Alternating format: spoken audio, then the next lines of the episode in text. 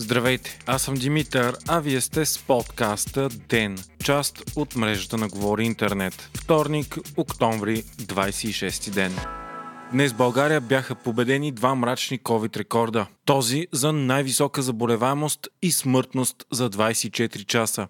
Въпреки, че във вторник статистиката традиционно е изкривена заради насъбралите се случаи през уикенда, нито един друг вторник не е бил с подобни данни. За едно денонощие са отчетени 5863 случая. Коректно е да се отбележи обаче, че броят на тестовете също е безпредседентен – над 51 600, а причината – масовото тестване за изкарване на временен зелен сертификат. По-притеснителен обаче е броят на починалите, който не е изкривен от плаващия брой тестове. 243 души са изгубили живота си от коронавируса. Вече и над 7100 души са в болница, а от тях 608 в интензивни отделения. Поставените вакцини намаляват спрямо предходните дни, едва малко над 15 000 дози. Междувременно продължава работата по постепенното връщане на учениците в час. Образователният министр професор Денков заяви, че тестовете за децата вече са поръчани и е планувано те да се правят два пъти седмицата – понеделник и четвъртък. Очаква се учениците от първи до четвърти клас да се върнат в клас другата седмица седмица, а останалите по другата. Тази мярка ще остане докато заболеваемостта падне под 100 души на 100 000 население в съответната област. Днес в интервю пред Нова пък, заместник здравния министр на здравопазването Александър Златанов обяви, че вече се обмислят следващи мерки в случай, че тези не доведат до намаляване на случаите. Възможно е дори да се стигне до частичен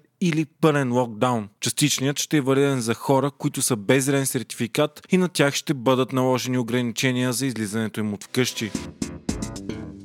И въпреки стряскащо високите данни за заболеваността и смъртността, обществото продължава да не иска да приема каквито и да е мерки или вакцинация. Множество сдружения на туроператори, ресторантьори, хотелиери, фитнеси, детски центрове и други се обединяват за голям национален протест с надслов всички заедно за здраве, работа, бъдеще, сигурност. Протестът ще се състои в 15 часа в четвъртък в София, Пловдив, Варна и Бургас. Исканията на бизнесите са промяна или отмяна на мерките. Според тях зеления сертификат е дискриминационна мярка и не решава проблемите. Според тях трябва да се въведе и опция тестът за антитела да доказва преболедуване, както и да се осигурят безплатни антигенни тестове и други. След 36 дни затъналия кораб Верасу най-сетне е изтеглен от скалите на Камен бряг в местност Яйлата. Турският плавателен съд беше олекотен след като почти целият му товар от азотни торове, втечнени заради пробойните в корпуса, бяха източени и прехвърлени на по-малки плавателни съдове. Така корабът олекна и позволи да бъде изтеглен с три влекача от скалите. Акцията по спасяването му протече вчера през нощта, а днес на обед Верасу вече се намираше във Варнеския залив. Според специализирания сайт Maritime, от кораба са били изтеглени общо около 1500 тона торове от общо 3000. Голяма част от остатъка обаче са разсипани или изтекли в морската вода. Въпреки, че беше избегнат най-лошия сценарий, рязко изтичане на целия товар в морето, все още не се знае какви ще са последствията за местните екосистеми. Възможно е такива почти да няма, но има шанс и те да бъдат сериозни. Потенциални опасности са бурното развитие на водорасли, загуба на хранителни източници за дънните риби, задушаване на млади риби и други. Престои дълъг период на мониторинг на водите в региона, след което ще се установи какви ще са дългосрочните ефекти от инцидента.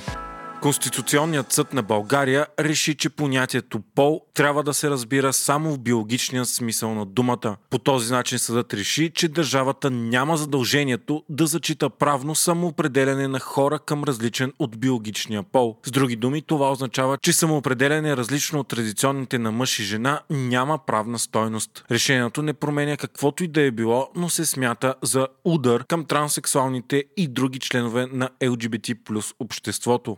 Конституционният съд беше сезиран от гражданската колегия на Върховния касационен съд с искане за тълкуване на Конституцията. Колегията предприе тези действия, защото от своя страна трябваше да излезе с задължително за всички съдилища тълкуване за това дали в България е допустима юридическа промяна на пола при транссексуалност. Такава обаче не е.